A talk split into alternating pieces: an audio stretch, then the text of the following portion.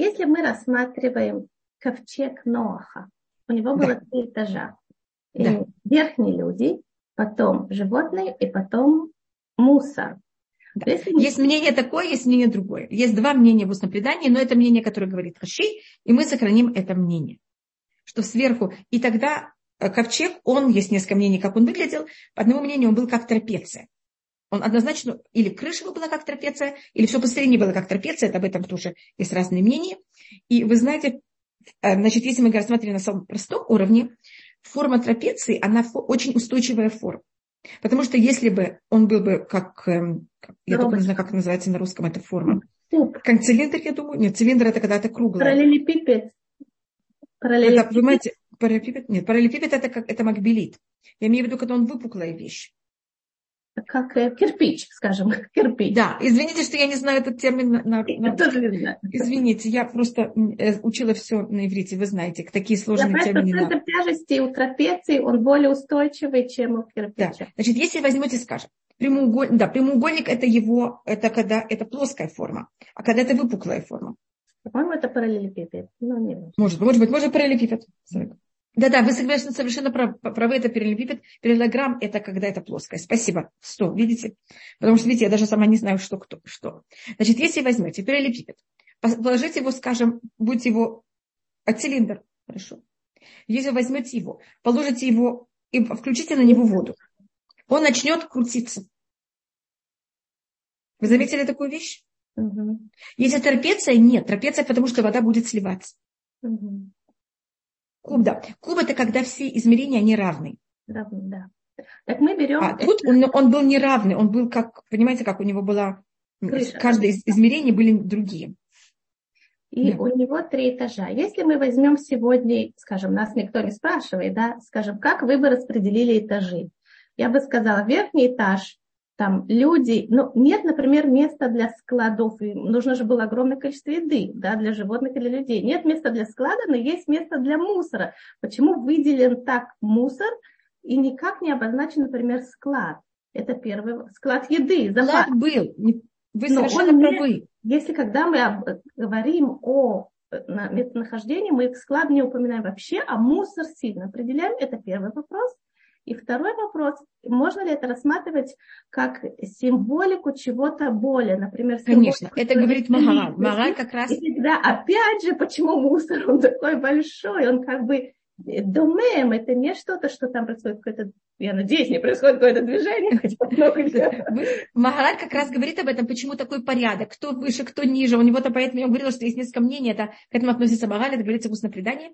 Теперь, может быть, я рассмотрю. Но когда вошел ковчег, если мы говорим на самом простом уровне, он с собой внес первым делом а, семена растений, или даже не семена, а Зернышки. Семена, да. Веточки, от которых можно потом посадить. Я не знаю, как это. Отростки, которые, вы знаете, можно... Рассада. Как? Рассада. Рассада, спасибо. Он взял с собой рассаду, саженцы, спасибо, Малка. Саженцы или рассада разных растений, которых он понимал, что они будут настолько повреждены, что это будет тяжело потом восстановить. Он по преданию взял с собой какую-то технику, которая была тогда развита. Потому что он понимал, что после потопа ничего не будет. Так ему надо какие-то инструменты, чтобы начать, понимаете, мир заново. Это пишет Мальби. Я просто говорю каждую вещь, откуда, в какой-то мере, откуда мы знаем. И то, что говорится, что внизу был мусор, вначале это не был мусор, вначале это была еда. Это превращается в мусор в течение времени. А почему идет по концу, а не по началу? Что это? Но в конце был мусор, а в начале была еда. Да. Почему идет по концу, а не по началу? Потому что рассматривается, как это будет конечно. Потому что если это еда сверху, для того, чтобы вопрос, эта еда могла быть сверху, но потом она же станет мусор. И что, понимаете, это вопрос, как мы хотим, что вещи, они, какой порядок важности. Ну вот поэтому почему мусор, он, у него такой порядок важности, что его... И поэтому он должен быть внизу. Это в какой-то мере можно даже сравнить с человеком. Посмотрите, у нас есть голова, у нас есть эмоции, и у нас есть желудок. Вы знаете, где находится желудок? В животе. Да, живот, если я беру а, без рук и ног. Человек может жить без рук и ног. Извините, это, конечно, ужасно, отвратительно, неудобно. И, конечно, желательно, чтобы, были, чтобы Всевышний помог у всех всегда руки и ноги. Но без головы и без туловища жить невозможно. И у нас есть порядок. Есть голова, это символика человека. Это верхний. Есть верхний этаж.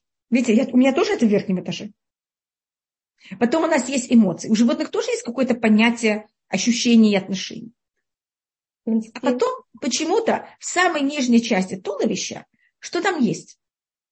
Желудок, который берет еду и, конечно, превращает ее в мусор.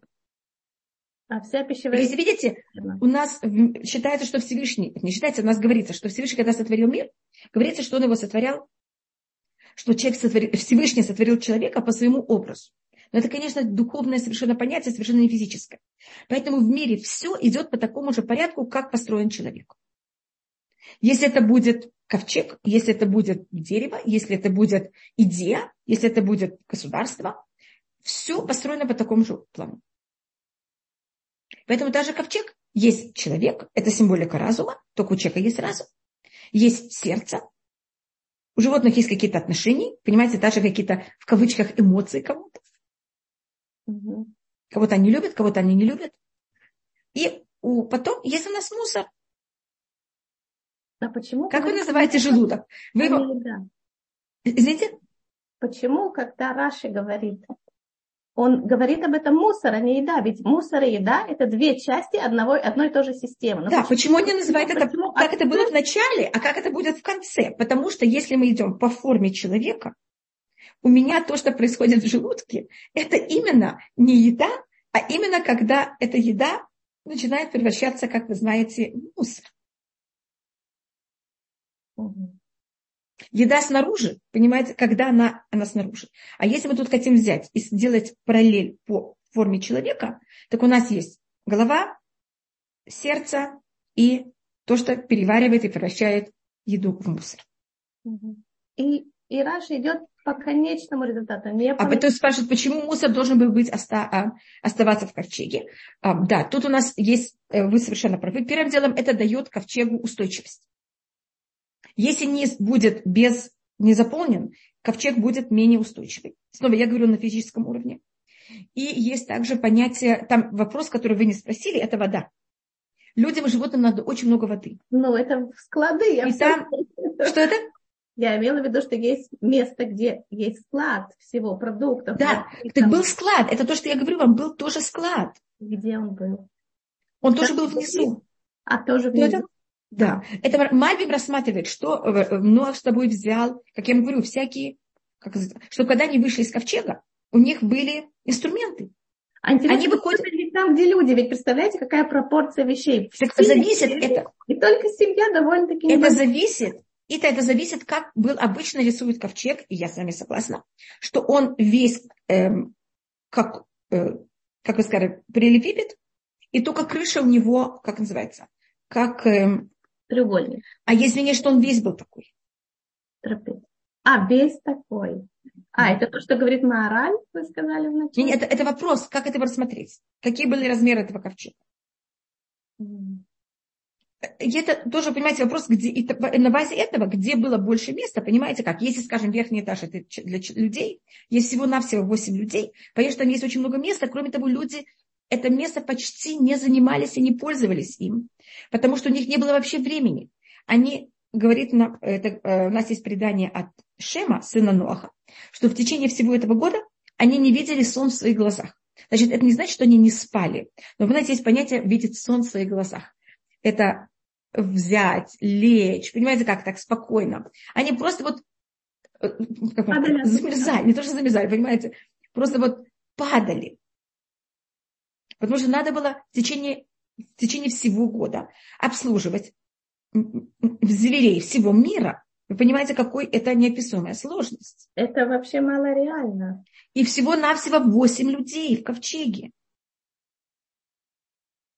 Поэтому э, им верхний этаж им почти не нужен был. Это были более символические для них. Угу.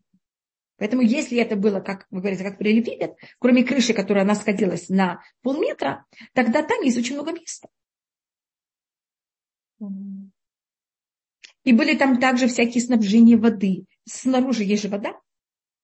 так были, были всякие, э, какая-то канализация была. Значит, ковчег был построен очень мудро. Если была канализация, значит, часть мусора уходила. А, жидкости. Там входила, выходила, потому что то, если надо было еще взять воду на весь год, вы понимаете, сколько это какое-то количество на всех людей и всех животных.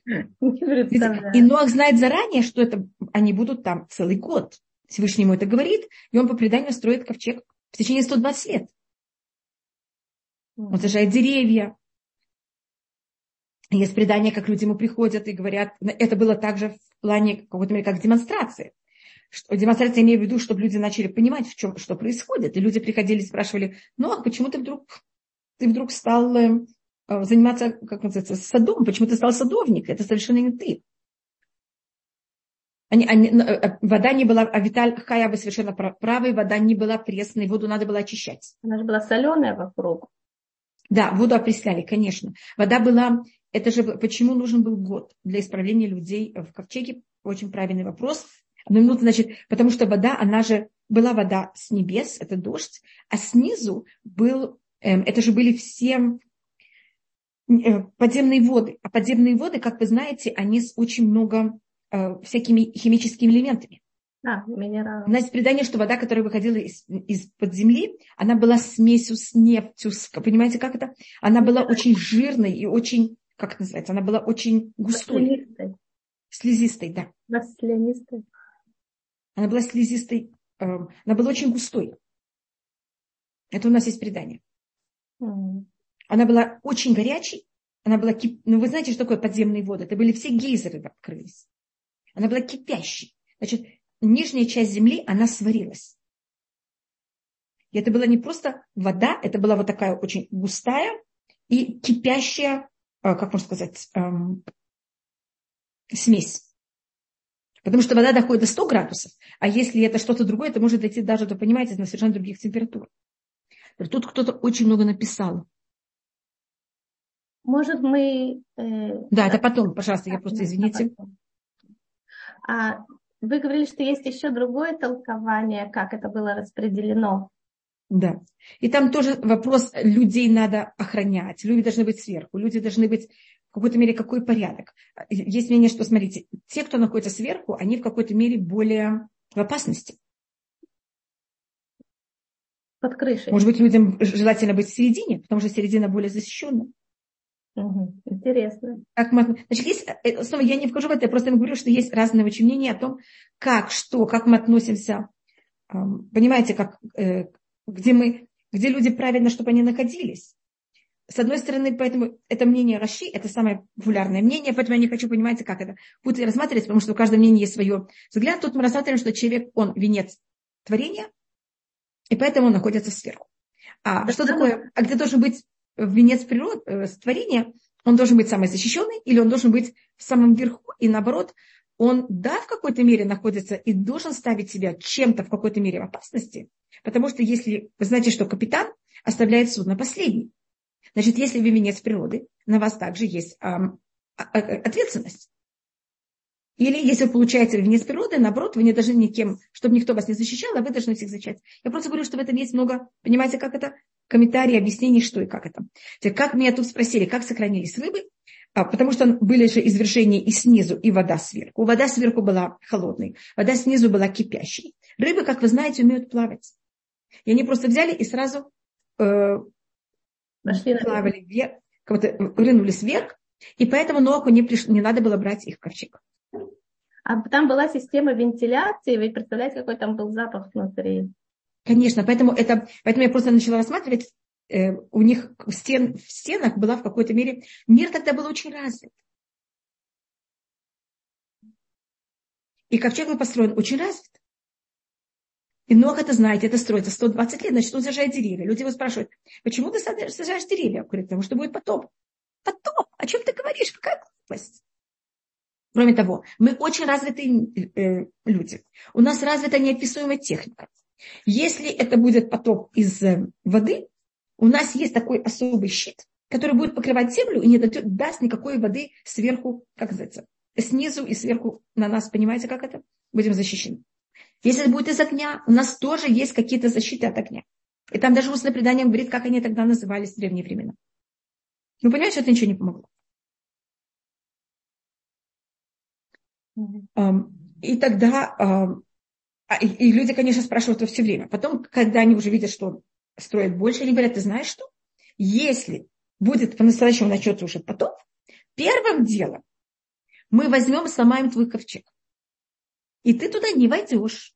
И у нас есть предание, что когда начался потоп, и Ноа входит в ковчег, все тогда люди набросились первым делом с топорами и с пилами взять и разрушать ковчег. И Всевышний взял и огородил ковчег а, львами и медведями, чтобы, это, чтобы охранить ковчег от этих людей. Значит, есть такое понятие, я не знаю, как называется на русском, если я иду ко дну, что все пошли ко дну.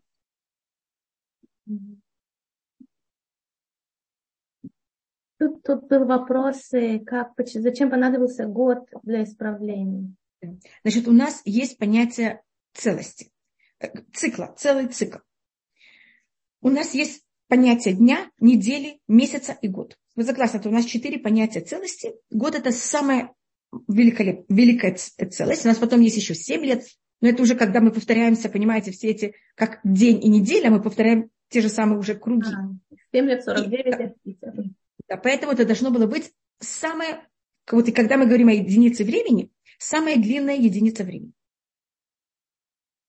И это был не лунный календарь, это был солнечный год, потому что лунный календарь, лунный год, он просто 12 месяцев, это не целость. А солнечный год – это именно добавочная целость. Понимаете, это как будто именно когда солнце доходит до той же точки еще раз.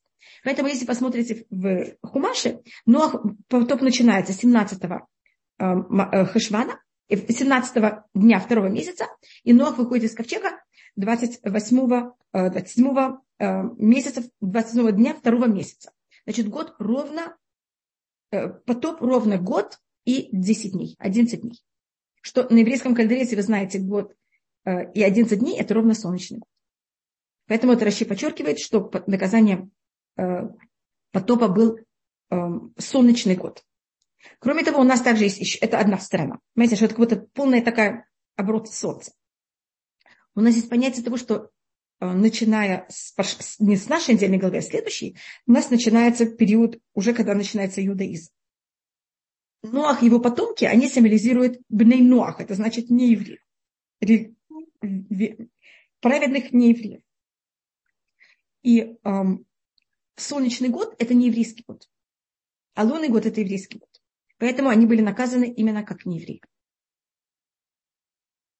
Шалом из Архиза. Спасибо, Юля, большое спасибо. Тут был какой-то длинный, длинная мы вещь, которую я не могу наверное, прочитать. когда мы перейдем к теме молитвы, а сейчас... Хорошо, пожалуйста. Последние два вопроса. Первый – это э, то, что вы сказали, что есть такое строение голова, эмоции и пищеварительная система, да, что мы из этого можем учить актуально для нас. И второе, то, что мы можем учить из э, вообще недельной главы Ноах относительно ситуации, которая происходит сейчас в мире. Я не знаю, что вы хотите, чтобы я ответила в начале. Первым, если мы говорим о том, в начале, значит, у нас, может быть, я уже говорила об этом, может быть, я даже это напишу. Одну минуту. Значит, то понятие, которое мы рассмотрели, и мы говорили, это, что Всевышний Э, сотворил человека, это разница между человеком и животным, что мы сотворены так, у нас есть.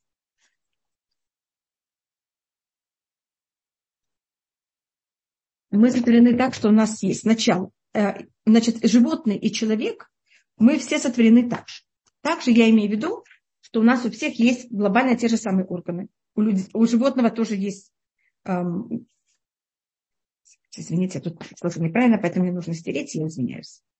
А, у животного есть глобально те же самые органы, которые у меня. У него есть руки, ноги, голова, почти у всех, глаза, понимаете, как э, печень, сердце, мозг, у всех есть то же самое.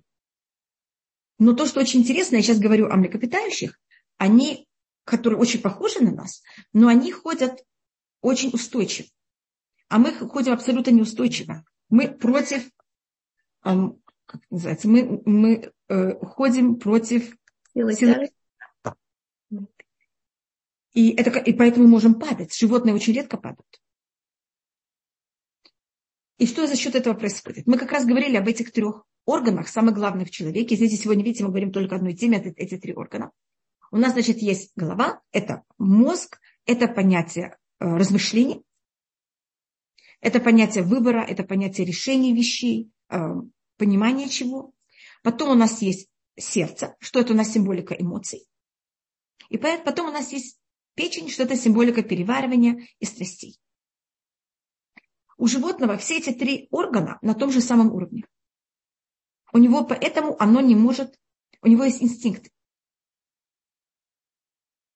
Человек, я могу понять, что это больно и нехорошо, что это, извините, больно и полезно, это сделать. Потому что у меня голова выше всего остального. И я решаю то, что правильно, а не то, что мне сейчас хочется. И у нас правильно это, чтобы у человека был разум выше всего, чтобы у него были эмоции. Мы не хотим подавлять эмоции, но чтобы эмоции были под контролем сердца. Извините, под контролем разума. И была печень, у меня должна быть страсть, если мне не, не, не хочется, я не понимаю, у меня нет аппетита, так я ничего, это вот очень опасно. Но у меня э, страсти должны быть на третьем месте.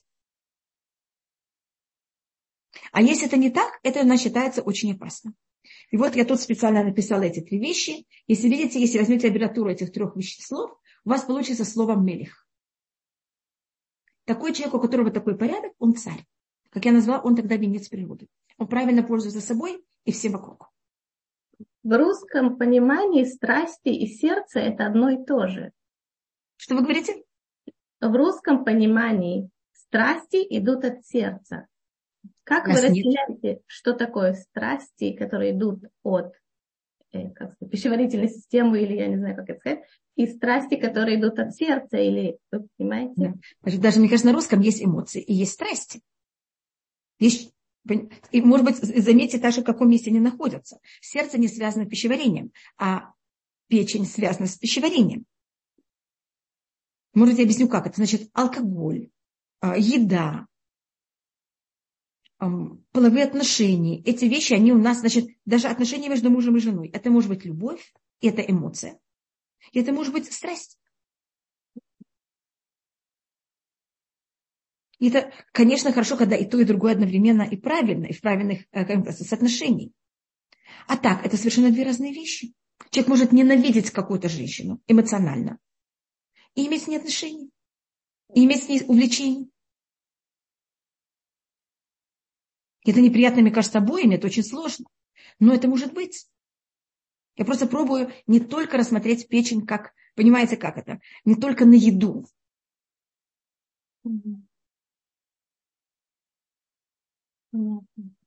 Так это понятная разница. Заметьте, что когда люди пользуются, злоупотребляют э, какую-то еду, там, алкоголь, э, наркотики, орган, который повреждается обычно тяжелее всего, это печень. Так если возьмете это и посмотрите точно наоборот, если печень хасвахалиля на первое, понимаете, как это? Печень меняет свое место, а, и оно кого-то властит. Это вот когда люди хасвахалиля, там наркотики или что-то получают кризис. Когда то, что вам, у вас вот эта страсть, она у вас затменяет разум и эмоции. Тогда это будет слово или клюм. Вы знаете, что такое на клюм? Ничего. Или калем. Калем значит это уничтожение. Это опаснейшая вещь. И это то, что мы даже человек сотворил, чтобы быть царем. И это не просто. Потому что это не царь, это не тот, это есть у нас диктатор. Диктатор, он аннулирует всех других, и только есть его мнение. Э, мозг не должен быть эм, диктатором, он должен быть царем. Значит, царь, у него есть поданные, он хочет, он нуждается в поданных, он хочет ими пользоваться, только чтобы они были его поданные. И среди поданных есть эм, министры и есть поданные. Так вот, эмоции должны быть министры, а печень должен быть поданный. Поданные платят дань и помогают. А министры советуют. А царь решает. А какую дань тратят, э, платят страсти мозгу? О, они дают нам э, удовольствие. Они, а удовольствие дает нам очень много силы, очень много энергии. Как дань. Он дает, дань дает нам силу. Возможности что-то делать. Когда нет желания ничего, понимаете, нет страстей, человек живет на кровати, ничего не может делать.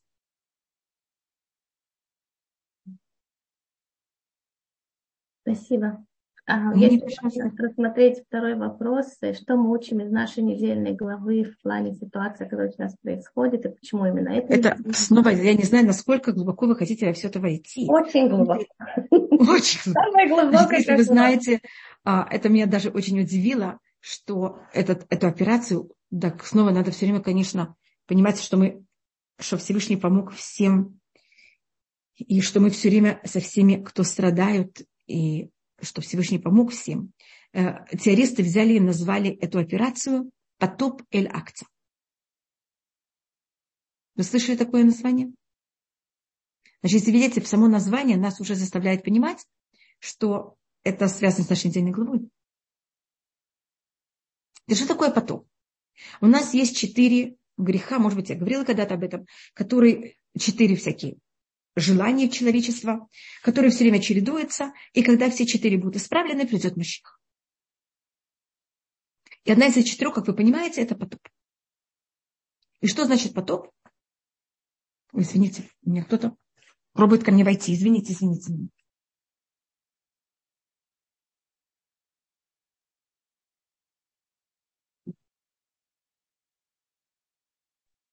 Э, Рабанит Ита, верните мне, пожалуйста, организаторство.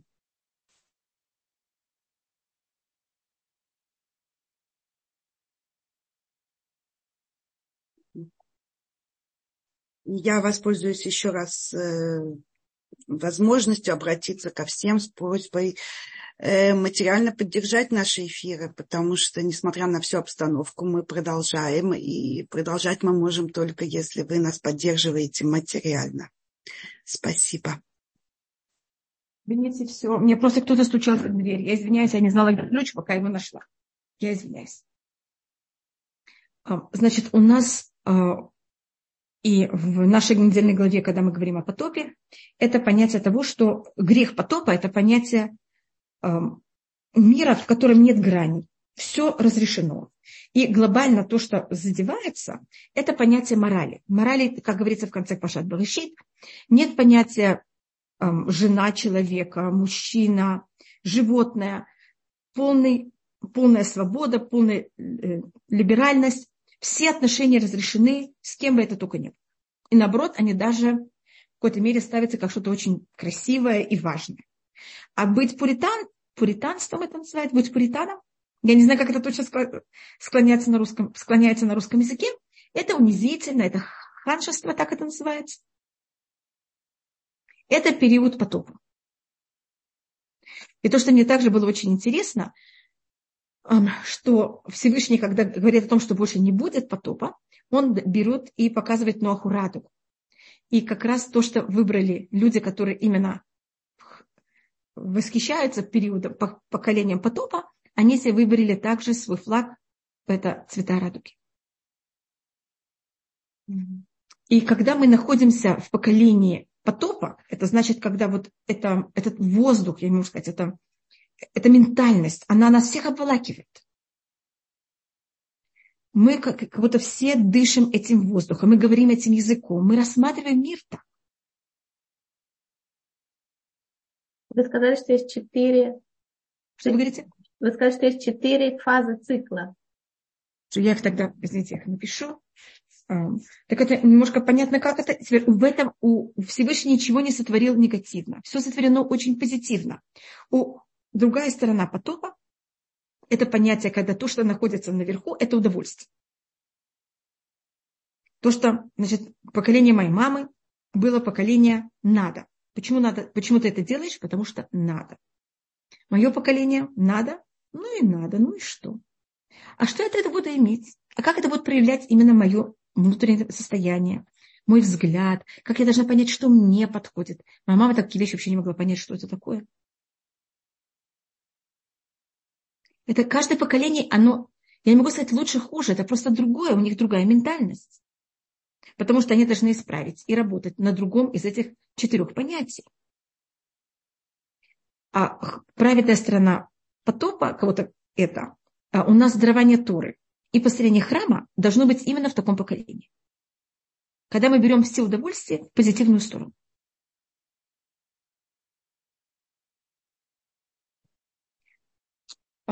Или хотите, я могу это кого-то показать и доказать, но это только... Так у нас есть поколение, это называется Дори Нож, Дора Маболь, Дора Пальга, который тоже в нашей недельной главе, и Сдом, который не в нашей недельной главе. В нашей недельной главе, видите, я ставлю две, два, две кружочка. Это эти две вещи. Значит, у нас здесь Дор и Нож. Это поганство, я думаю, на русском называется. Это когда берут и верят во все силы природы. Скажем, как греческое. Тяжкое все идолопоклонство. Когда мы, сейчас тоже есть такие склонности. Может быть, в Китае, в других местах это когда освещается каждая сила природы сама по себе.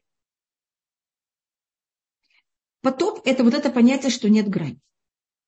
И это в каком-то мере в плане отношений всего полная свобода. Польга – это человечество объединяется, и у них это не идолопоклонство, а это наоборот атеизм и война против Всевышнего. И культ личности. Мне кажется, последний раз Дора Польга – это что-то вроде Советского Союза. Когда мы все, все должны объединяться во имя работы – как говорит устное предание, когда они строили эту башню, когда падала, падал кирпич, они плакали. Когда падал человек, они даже не замечали.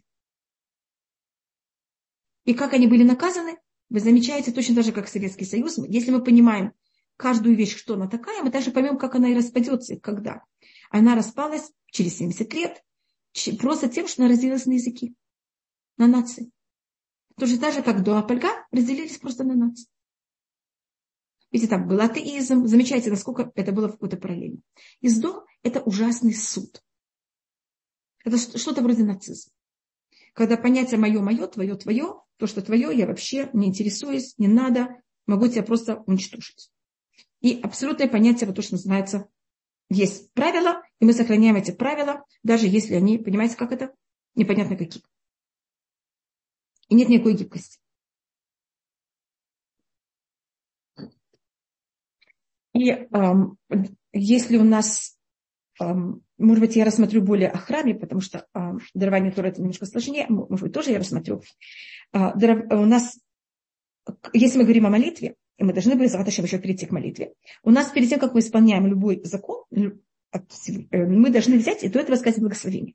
Благословение, о котором мы говорим, он, оно есть, имеет формулу. Это Баруха Ташем Лекену Мелахаулям, как любое благословение. И потом есть формула Ашер Киришану Бамитзвута Тивана, что осветил нас Всевышний и наказал. Это благословение перед любого исполнения закона. И потом будет только говориться, какой закон именно. Осветил нас и... Что, я не слышу вас? Вы сказали, осветил нас и... Ашер... И наказал нам. Нак... А, потому что по-русски наказал, это как будто... А, а как сказать на русском? Заповедовал. Заповедовал. Ну, понимаете, я говорю, дал нам приказ. Да, спасибо. Заповедовал, дал нам приказ. И потом будет говориться, какой закон. И вы знаете, это у нас о каждой вещи. И о Торе мы говорим то же самое. Но потом о Торе есть очень странное благословение. Мы просим Всевышнего, что Всевышний сделал нам Тору сладкой. Мы не просим, что Всевышний нам сделал соблюдение шаббата сладким. Или, не знаю, омывание рук сладким. Вы должны это делать, и все. Вы должны, потому что есть такое, вам Всевышний это заповедовал. А Торе надо иметь именно сладость, надо иметь в ней удовольствие. Поэтому только поколение, которое дышит воздухом удовольствий, может принять Туру. И вы знаете, с чем сравнивается Туа? С водой. А, это же потоп. Единственная вещь, которой надо заниматься ей день и ночь, что это символика зависимости. Когда у человека есть склонность к страстям, у него обычно развивается и зависимость к страстям. А заниматься день и ночь – это зависимость. Никакой закон мы не можем исполнять день и ночь, только занятия туры. Но вот это только занятие Тора говорится, что мы это должны исполнять день и ночь. Более точно. Я извиняюсь, есть, есть вещи, которые мы должны исполнять день и ночь, но это имеется в виду, о чем говорится открытым текстом, что надо этим заниматься день и ночь. И у нас то же самое также построение храма. А, вы знаете, что первый храм построил Шлюмо, а Шлюмо во всей еврейской истории – это понятие вот полных удовольствий. А второй храм, кто нам помог построить, был, была Грец, Персия, извините. А персы в иудаизме символика тоже удовольствие. Помните царя Хашвироша, который делал 180 дней пир, и сколько у него жен был, я думаю, что он сам тоже не знает. Это просто были все красивые девушки а, всей Персидской империи. Я не знаю, сколько это было. И поэтому это не случайно, что у нас тоже сейчас период удовольствий. Шашем я что это был уже последний виток. А понятно, как это, если это сейчас заверш, завершается. Великолепно, а то снова начинается. Ну, Шашем я чтобы все закончилось. Я просто рассматриваю, у нас вот эти четыре витка, они все время повторяются в мире. Я просто пробовала показать, как мы их можем видеть в предыдущем, э, достаточно близком варианте. Скажем, предыдущий виток удовольствий, это был в такой очень яркой форме, когда Франция, она, все говорили на французском, и мода была французской, и Франция, это, как вы понимаете, тоже символика в Европе хотя бы более удовольствий, чем, понимаете, что. Людовик XIV, и только это раз, раз, расцвет, как это называется, гедонизма и всего такого. Да, и тогда что-то, еда, и там женщины, и все остальное. Вы знаете, как это полностью повторяется. И это в мире все время чередуется. Значит, если вам кажется, что в мире что-то новое придумывается, конечно, это каждый раз какой-то немножко другой, как называется, стороны, с каким-то другим углом. Но глобально это вот эти четыре вещи, они параллельно четырем стихиям, они параллельно четырем буквам имени Всевышнего. Понимаете, у них какой-то Всевышний сотворил мир по какому-то принципу, и мы это можем всюду проследить. Это совершенно, понимаете, не мое, это вещи, которые написаны в более глубоких местах, где я как-то что-то там могла одним глазиком посмотреть немножко. Если вы сейчас хотите перейти к молитве, пожалуйста. Я так хочу перейти к молитве, но из всего вот то, что вы сказали, э, океана, да, что мы можем взять что-то и маленькое, небольшое для того, чтобы понимать, что мы делаем правильную работу, если можно в двух словах. Тут, смотрите, каждый должен решить, что он хочет. Одна вещь, которую человек может рассмотреть, это его ответственность. Видите, один человек, это Нох, а несет на себе весь мир. Мы можем часто, у нас есть такое ощущение, что кто мы такие. И что мы можем сделать? А мы считаем, что любой человек, он должен говорить «Лёни ваулям или бешвили», не сотворен весь мир только для меня. Но это не значит, что надо всем помыкивать и всеми пользоваться. Это имеется в виду, наоборот, какой у вас есть ответственность ко всему миру. Но это не должно быть чересчур. Человек не должен за счет этого, понимаете. Но просто жить с ощущением того, что я очень, э, очень, любая вещь, которую я делаю в этом мире, очень важна. Но надо также помнить, что нужно и удовольствие, и все. Надо как будто сохранить очень хороший баланс. Гармонию. Гармонию, да. И э, если мы говорим именно о поколении потопа, это как правильно пользоваться удовольствием.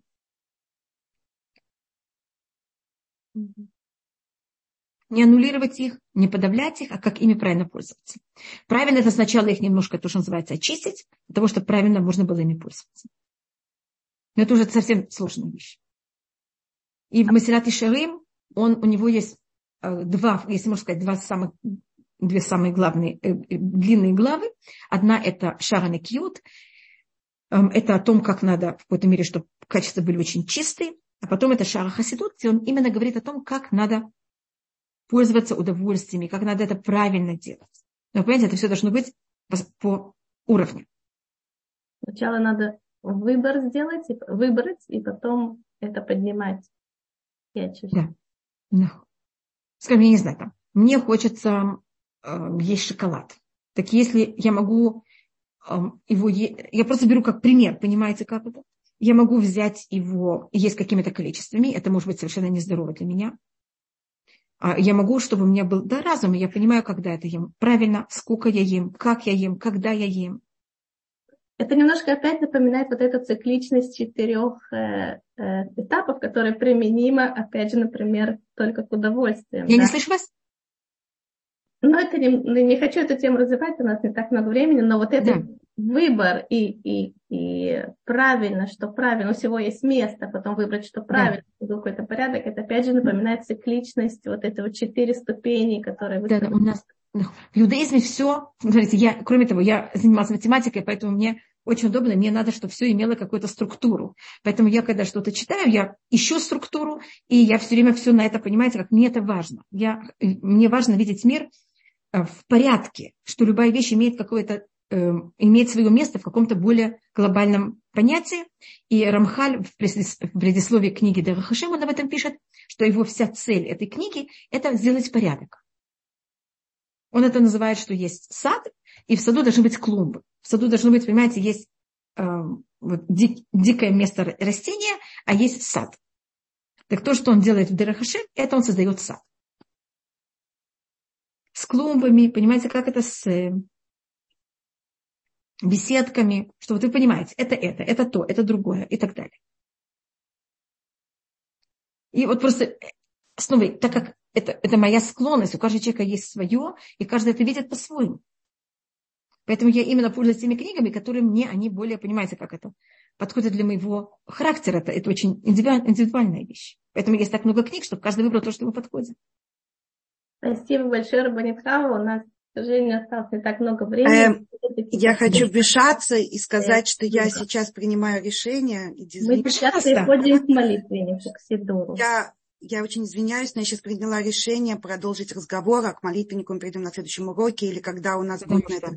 Что тема такая актуальная и очень много вопросов, Пожалуйста. и оставить людей без этих вопросов. Пожалуйста, не, не. Пожалуйста я, мать, я 15 минут, давайте Да, я знаю, я тему. знаю, я знаю, Галит, я совершенно вот. вас понимаю. Я даю, включаю микрофон Анне. Пожалуйста. Она подняла руку. Пожалуйста, Анна. А, доброе утро, большое спасибо. Пожалуйста, спасибо вам. Интересный урок, очень важный. У меня такой вопрос. А, смотрите, вот прошлый урок, который был в записи с Рабанититой, вы говорили, что мы не о себе, как исправить себя, как улучшить себя.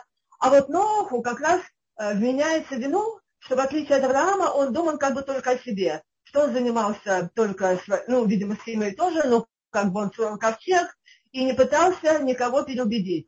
То есть вот как соединить эти два как бы моменты, что с одной стороны мы э, не пытаемся других, как бы их обострировать, а фокусируемся на себе, а с другой стороны, вот Нох как раз он не был э, Ижа Луким, как, э, как Авраам. То есть вот как это объяснить? Я вас не очень хорошо слышала, поэтому я не знаю, ли я вас поняла до конца. Вы говорите о том, что Ноах, он у нас на идыше это такая символика у хасидов, это называется цадиким пелц. Это называется, значит, когда холодно, есть два варианта. Можно взять и одеть эм, тулуп, это на идыше называется пелц. Или можно взять и развести костер. Если вы одеваете тулуп, это только вам тепло. Если вы зажигаете, э, разжигаете костер, всем вокруг тепло. Это понятно, как это? Значит, вы можете двух вариантов э, сделать так, чтобы было тепло. Или только себе, или всем.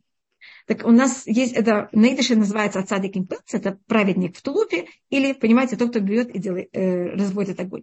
Ноах, конечно, тоже пробовал привлечь людей. Э, и он, это, как я вам рассказывала, он тоже сажал деревья, люди его спрашивали, он с ними разговаривал. И у нас есть Авраам. И это, конечно, человек должен. Для того, чтобы это тоже такая очень тонкая грань, и я, я не знаю, ли это то, что вы спросили, Анна, я только то, что я услышала. Может быть, да, да, да, правильно, совершенно верно, да. Да, значит, мой папа, я помню, папа мне говорил, когда была маленькая, что если вы знаете, э, у Ребес, очень великих людей, к ним обычно приходят очень много людей, хотят попасть с ними, разговаривать с ними. У них обычно очень большие очереди, и кого-то очень сложно попасть, потому что надо их ждать, пока они приходят, пока что. И одному рыбе сказали, почему к вам так сложно попасть? Вы же хотите помогать людям. Так, пожалуйста, уделите им больше времени и меньше времени для себя. Там для молитвы, для всего другого. И тогда тот человек сказал, смотрите, вы приходите ко мне не потому, что я человек, вы приходите к нему потому, что я рыбы. Для того, чтобы я был рыбы, мне нужно это все время для того, чтобы поддержать себя как рыбы. Значит, мы можем это делать и заниматься собой. потому что мы хотим заниматься собой, или мы можем заниматься собой для того, чтобы у нас было больше силы и возможности помогать другим. Это то же самое, как очень известный рассказ, когда мама закрывается и ест шоколад. И она говорит, что я делаю детям маму. Я слышала такой рассказ. Говорит, если эта мама ест шоколад, или там идет спать, или что-то, для того, чтобы потом быть хорошей мамой и хорошей человеком, это великолепно. А если она делает только потому, что для себя, это совершенно другое дело. Вы понимаете, как это? Мы можем два человека делать тот же самый поступок, но мы по-настоящему один эгоист, а другой, он это делает во имя других. И эгоизм, здоровый эгоизм, это, конечно, мы должны себя охранять, потому что если здоровый эгоизм в иудаизме очень восхваляется, потому что э, человек, если он не заботится о себе, так потом он, он как будто бы будет обуза для общества, или наоборот, хасвакалеля, если он растратится полностью, э, просто его не будет, он ничего не сможет дать другим. Это как известный рассказ Раби Акива, когда два человека находятся в пустыне, и есть только одна фляжка воды, зависит, кому она принадлежит. Это называется хаеха кудмим, твоя жизнь на первом месте. У нас, так поэтому тут вот это всегда надо рассмотреть вот это соотношение и вопрос тут более, почему мы занимаемся собой. Мы занимаемся собой только во имя себя, или мы занимаемся собой, чтобы у Всевышнего был также еще один порядочный человек, и чтобы этот порядочный человек мог также заниматься с другим. Это понятно, Анна? Я не знаю, ли я вам ответила. Но это, и, конечно, да, вот это да, соотношение, оно не очень да, большое спасибо, большое спасибо. То есть не надо спорить, не надо пытаться перебедить, а надо как бы собственным примером, но в то же время и ну, найти способ помогать людям. Э, да. Убеждать их своим примером. Да, спасибо.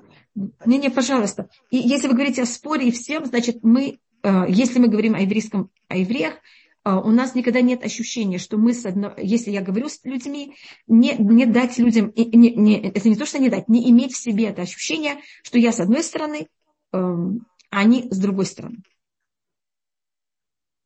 Что есть да. между нами баррикада, и каждый находится с другой стороны. Даже если другой стороны человек решает, что он с другой стороны баррикад, но если я уверена, что я на его же стороне, а, у нас будет совсем другой диалог. Но понятно, что это очень тяжело, когда другой человек говорит, ты с другой стороны баррикады, и меня кидает на другую сторону, как будто бы своим, своим диалогом. Мне остаться на его стороне не очень просто. Да, спасибо. спасибо Но это его проблема. Я все равно решаю, что я на его же стороне. Понятно, что я не думаю, как он. У меня есть свое мнение, но я его вижу как человек такой же, как я. Да, спасибо.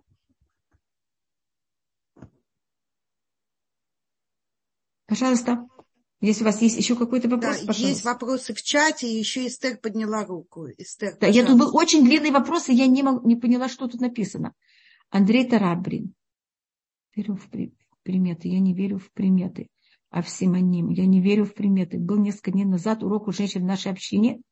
Да, спрашивали, у, у, у вас есть, у вас махзор есть? Да, ну вот там наверху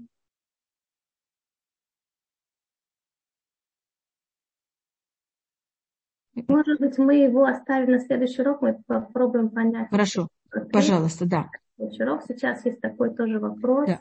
Рифуашлима ада батпнина и батшева батлея рифуашлима. Почему тогда у евреев говорят лев, а не мох? Нет, у нас есть э, лев ладат. Лев ладат. Ну, как у Шломо написано, лев ладат. У Шломо говорится лев шумеа. У нас есть Ваядата айом вашивот элевыха. У нас даат – это понятие того, у нас сердце – это тот орган, который у нас берет и объединяет э, мозг с печенью. Если вы замечаете, он в середине. И поэтому вещи, которых у нас есть э, хухма. У нас есть хухма, бина, дат, у нас есть разные слова. И каждый из них относится к чему-то другому. Хухма – это только в голове. Хухма – это то, что я беру и воспринимаю извне. А потом, после того, как я это воспринимаю и знаю, есть очень многие вещи, которых мы знаем, но это совершенно меня не обязывает. А, есть люди, которые понимают, что очень нехорошо там пользоваться чем, или они знают, что им очень вредно есть там сахар, или там какие-то другие вещи. Но это их не останавливает. ДА, даат – это когда все, что я понимаю головой, я также так себя веду. И вот это возможность, когда мое понимание, мое знание, оно влияет на мое поведение, это называется дат. Дат – это анализ и синтез. Это когда то, что я знаю, я объединяю с собой. Я так себя веду. Я всегда рассматриваю дат как шею. Можете рассматривать так же и как сердце. Но понимаете, как это? Это когда то, что у меня в голове, объединяется с э, сердцем. А, хибур. Да. да.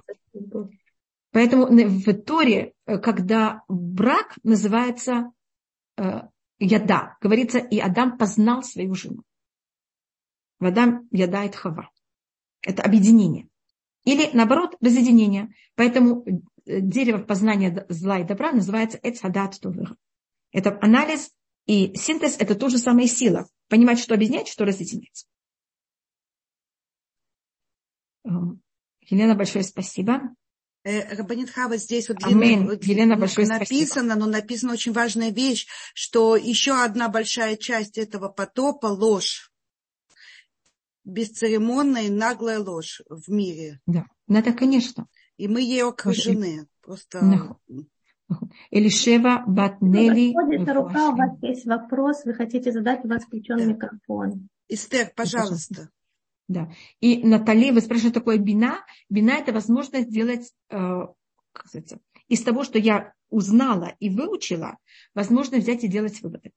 Это бина. Это моя возможность переваривать то, что я знаю, и делать выводы. А бина – это именно, адат – это именно объединение, и когда это влияет на мое поведение. Эстер, пожалуйста.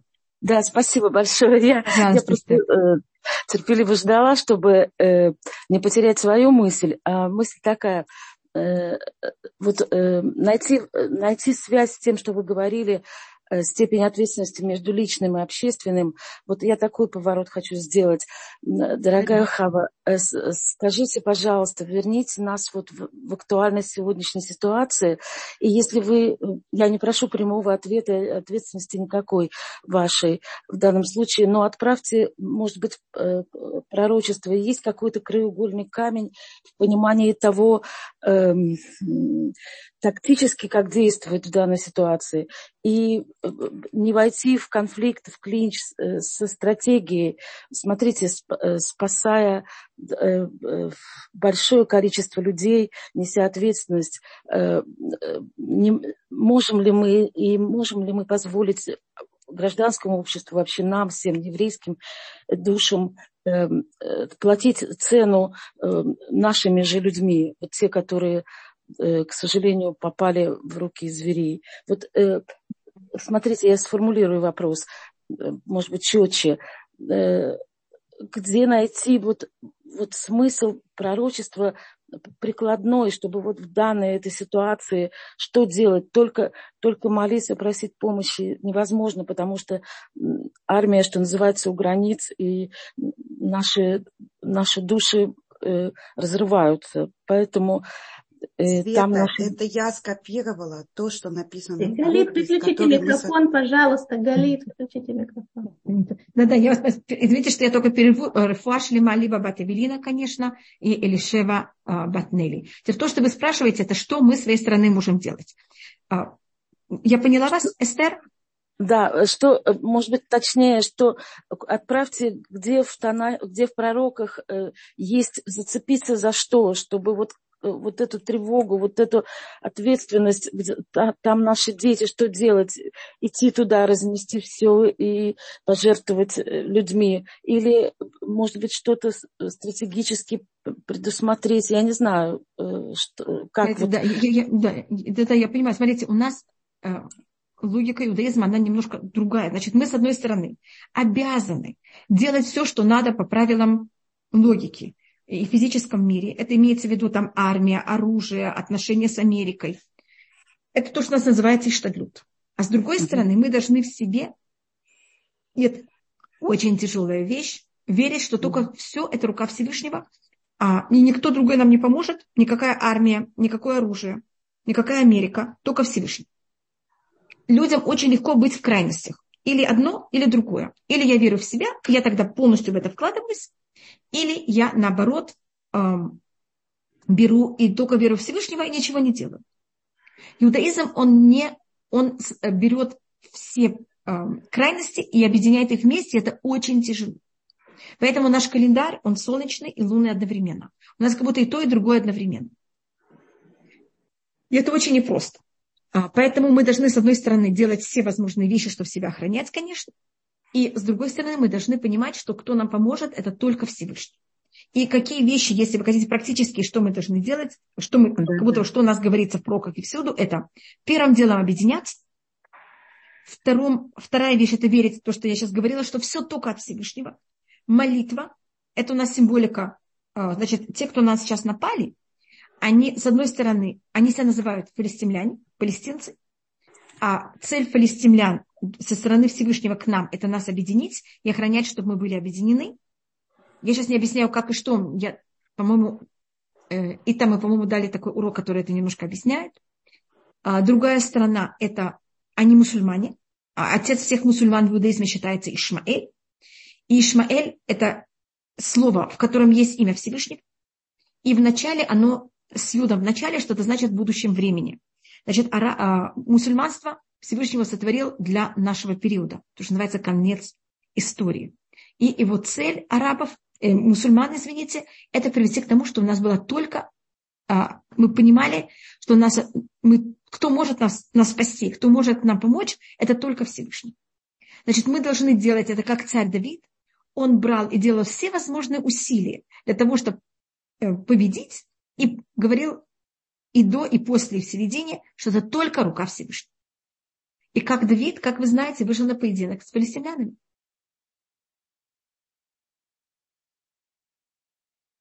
А, и у нас в Торе, где описывается, сколько евреев погибло в один день или в какие-то другие случаи, это именно в войнах с палестинянами. Это в книге Шмуэль, у нас в книге Судей, но в книге Шмуэль в 4 главе можете прочитать, там тоже описывается очень тяжелый день, очень ужасный битв со стороны филистимлян с еврейским народом. И Давид тоже сражается с филистимлянами, э, с Гулиафом, это великан филистимлян. Он всю жизнь, с первого момента, как он появляется на, еврейском, на еврейской сцене еврейского народа, он тогда берет и воюет, э, выходит на поединок с Гулиафом, до почти конца своей жизни, это все время война с филистимлянами. Мы с ними начали, и мы с ними в какой-то мере все время. И мы закончим с филистимлянами отношения, или вернее, они в какой-то мере исчезнут, только с момента, когда мы возьмем все и, справ... э, и объединимся. Видите, я не говорю какие-то соблюдения законов или что-то. А, я говорю конкретные вещи, что в какой-то мере у нас каждая духовная сила имеет свои э, требования, и то, что требует в какой-то мере для того, чтобы у нас были, эм, чтобы не надо было филистимлян, если можно сказать, это э, наше объединение. Потому что если бы не было палестинской проблемы, Израиля бы уже давно не было. Мы просто бы взяли, съели один другого и распались. Извините, что я говорю такую ужасную вещь о еврейском народе. И видите, что как мы начинаем себя ощущать? Уверенный, спокойный, сильный, что нам уже народы вокруг не, не настолько угрожают. Мы начинаем есть один другого у нас, э, у нас какое-то то, что мы должны исправить, но это очень глубокая вещь в еврейском народе. Это из-за чего мы пошли в изгнание. Это вот эта неописуемая ненависть, которая есть внутри еврейского народа. И мы должны ее как-то... Мы за счет этого пошли в первое изгнание, извините, второе изгнание, за счет этого был разрушен второй храм. И это весь период нашего ужасного двухтысячного изгнания, это чтобы вылечить нас от этой проблемы. И мы пришли в Израиль, и мы еще это не вылечили. И тогда у нас Всевышний нам ставит этих палестимлян, чтобы нам помочь это вылечить в себе. Значит, есть в мире выбор. Всевышний нам дает полный выбор. Но этот выбор, он абсолютно безграничный только на духовном уровне. На физическом уровне выбор ограничен. И когда люди доходят до какого-то предела, который Всевышний поставил, Всевышний вмешивается и не дает идти дальше.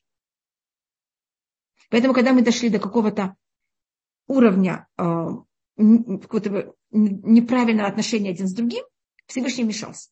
Но людям был дан полный выбор, насколько враждовать и проявлять, и проявлять теоретически свою вражду. Но практически это ограничено. И в плюсе, и в минусе. Теперь меня спрашивает Ля, откуда эта ненависть между нами?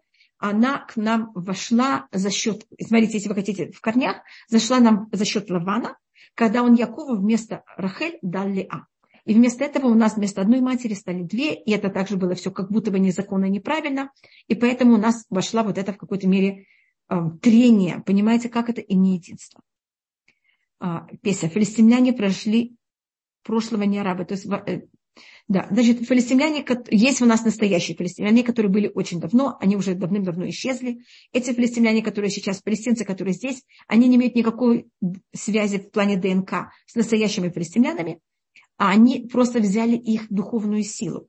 А у нас как раз в книге Ноах, Паршат Ноах описывается, что когда Всевышний взял и разделил нации, он их разделил по э, местам проживания. Всевышний, когда сотворил мир, он каждое место в мире дал ему ментальность. Тот же самый человек, если он долго проживает в одном месте, он получает ментальность этого места. Поэтому место есть ментальность. И когда эти люди, я даже не знаю, как их назвать, они начали жить на той же территории, на которой проживали в древнем, в древнем времени филистимляне, они получили на каком-то уровне их ментальность. И они явно взяли на себя их эм, как сказать, э, ментальность и их суть. И поэтому они к нам так относятся. А у нас с филистимлянами очень долгий расчет. А, первый народ, с которым Авраам встречается и делает союз, это с филистимлянами.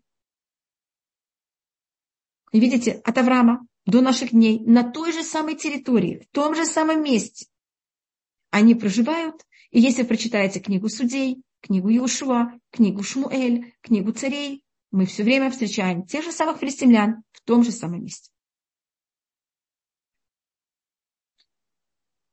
Пожалуйста, мы... у вас есть еще какой-нибудь вопрос? Или мы... А какая ментальность Израиля? Я не слышу вас. В чем ментальность Израиля с точки зрения Торы? Еврейского народа? Израиля, земли Израиля. В чем ментальность? Земля Израиль, да. Земля Израиля это единственное место, которое не имеет ментальности. Считается, что Всевышний взял и поделил весь мир на 70 ментальностей, это называется 70 ангелов, а Израиль оставил только прямо связи с собой. Это как, вы знаете, что ментальность или там она символизируется как будто каким-то знаком зодиака или каким-то знаком звезды или чего-то. И Раби Уда Альви, который написал книгу Кузары, он написал очень известное стихотворение, которое считается шедевр еврейской литературы, э, поэзии. И там говорится «Лё ашемеш васара кохавима и райх».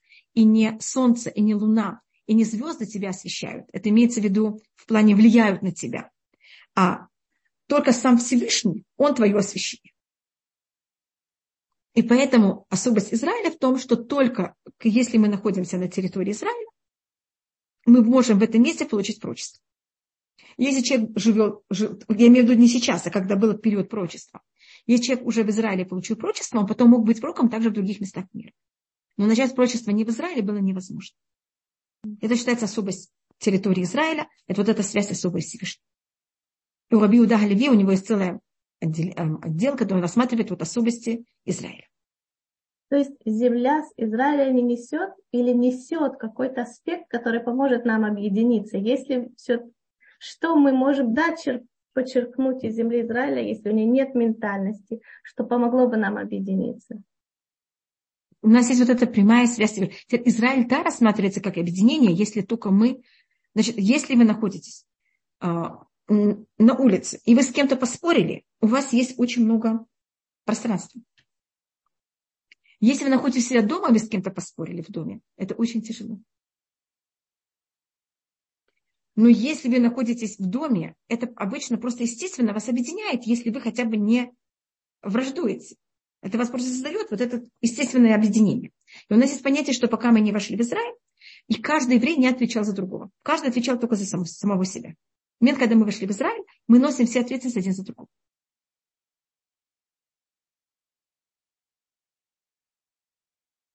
А, да, и а какой, меня спрашивают, скажите, э, у России какой корень души в отношении еврейского? Да, у России тоже есть в какой-то мере свое понятие. Это в какой-то мере немножко понятие суровости и вот то, что я говорю, надо.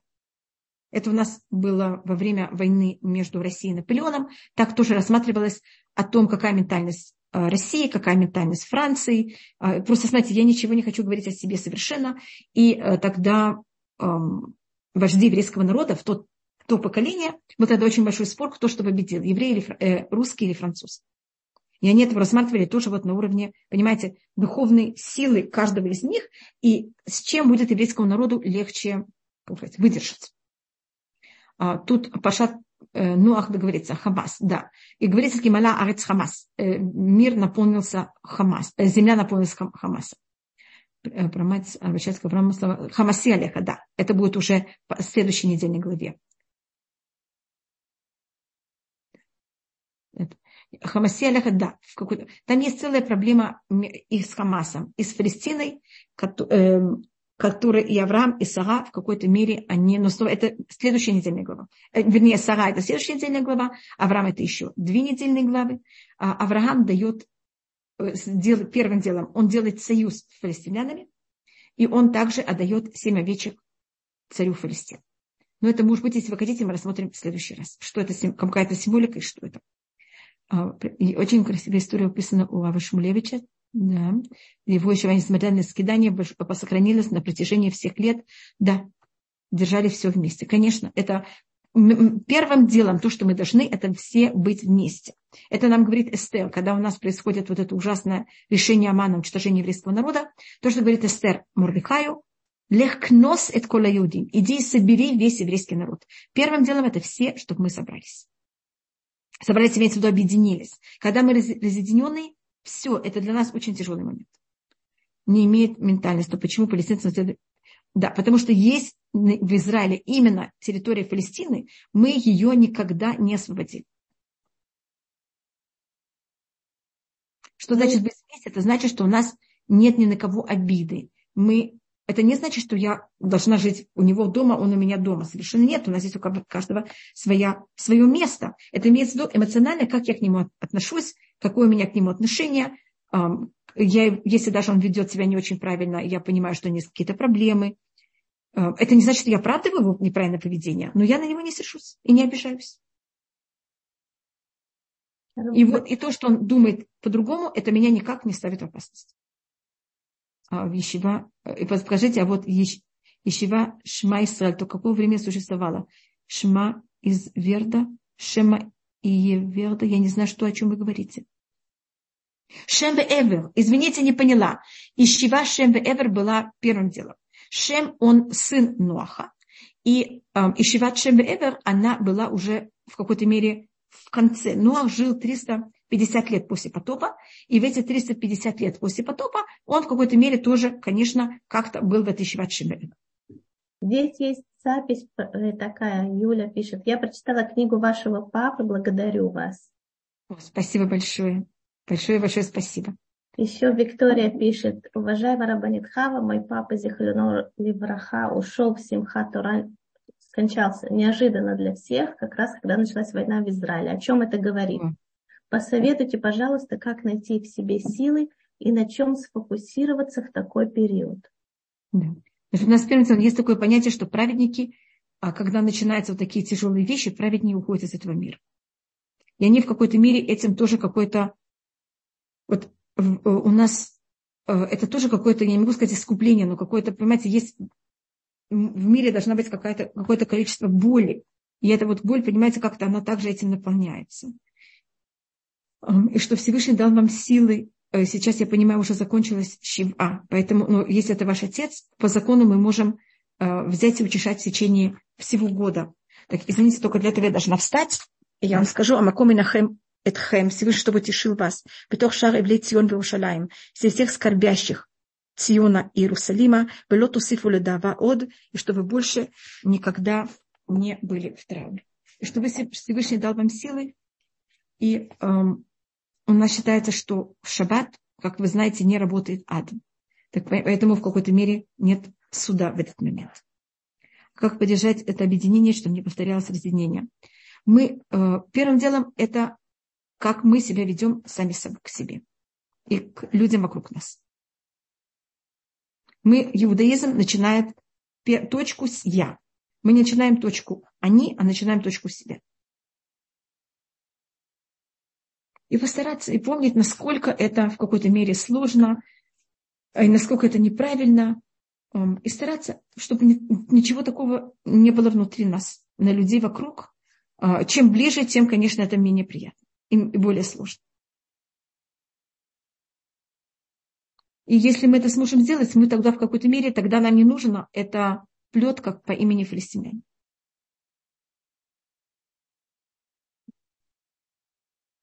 И мне кажется, я не знаю, это просто я уже говорила об этом, поэтому не хочу повторяться. Мне кажется, я тогда показала из книги, просто то, что Эстер вы спросили, я показала из книги Шаяу, 11 глава, а, там 8 по 11 посук, там описывается о том, что когда мы больше прекратим ненавидеть один другого и завидовать один другому, тогда мы сможем взять и отделать от филистимлян. Я процитировала, мне кажется, это, это место. И, конечно, там берется в счет и говорится в начале, что есть вот эта проблема, что мы приходим из разных стран. Потому что мы пришли из разных стран, у нас разные ментальности. И нам, конечно, очень непросто взять всем и объединиться.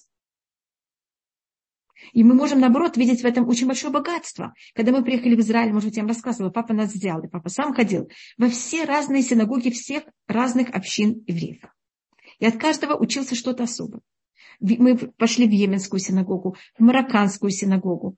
Они, посмотрите на этих марокканцев, они только вчера сошли с дерева. А посмотрите на этих йеменцев, они вообще черные. А эти русские вообще белые. Там, понимаете, у каждого есть, как будто можно над каждым смотреть какие-то вещи, а можно наоборот видеть что-то хорошее у каждого.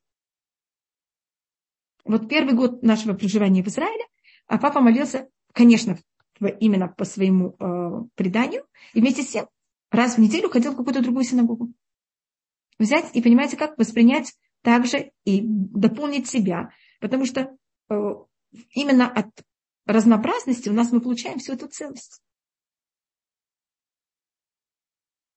Так, до свидания, чтобы, что Всевышний помог, чтобы все больные выздоровели, все раненые выздоровели, и все здоровые продолжали быть здоровыми, и все свободные продолжали быть свободными, и что все пленники Шашем и Азор, что все они были освобождены, исцелены и психологически, и физически.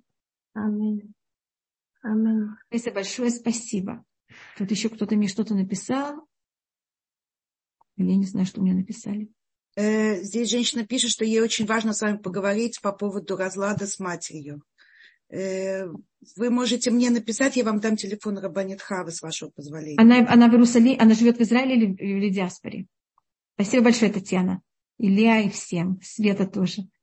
Виталь, вы, вы знаете, она живет в Израиле или нет? Просто я не в Израиле не могу звонить. У меня кошерный телефон, у меня большая проблема. Большое-большое всем спасибо. Израиль, а Израиле, Иерусалим. В Израиле. Пожалуйста, да. Э, я сейчас включу. У меня просто телефон был отключен, я после перед уроком его отключила. Теперь у меня есть где-то четыре звонка. Э, позвоните мне еще несколько минут, потому что я должна просто ответить на звонки, и тогда позвоните. Рабанит Хава, мне тоже надо вам позвонить. Можно сегодня это Хорошо. сделать? Без раташем, да. Только я вам говорю, у меня, я должна буду позвонить, просто может быть, что я не буду отвечать, потому что я буду, просто вы увидите, что он будет занят. Окей. Okay. Пожалуйста. Спасибо. Да, молимся за вас. И мы молимся за вас в Москве. Вы должны понять, все евреи в любом месте, мы не знаем, что их, Всевышний, что всех евреев в любом месте охранял. Аминь. Большое спасибо, Рабанит Хава. Большое, большое спасибо. Большое спасибо всем. Нашего разговора вчера вы мне очень помогли, и мы смогли сформулировать наш, наш урок, и вы очень я вам благодарна за это. Не за что, это пожалуйста, конечно, пожалуйста. Пожалуйста. Большое-большое всем спасибо. Аминь. И мы должны молиться. И вы знаете, в еврейском народе мы заканчиваем Твилят Амида с благословением Шалом. Мы заканчиваем Беркат Куаним с словом Шалом. Мы заканчиваем Беркат Амазон с помощью словом Шалом. В иудаизме мир, он одна из самых высших вещей. И если есть у нас истина и мир, мы предпочитаем мир. Только мы ненавидим, но ложь запрещена в любой ситуации. Ложь запрещена, а мир выше истины. Значит, можно достичь истину без лжи, но не полную истину. Это понятно, как это? Это все немножко непросто. Это называется мутар лешанот мипней хашалом. Бацлаха, шаббат шалом, и что у всех все было благополучно. До свидания.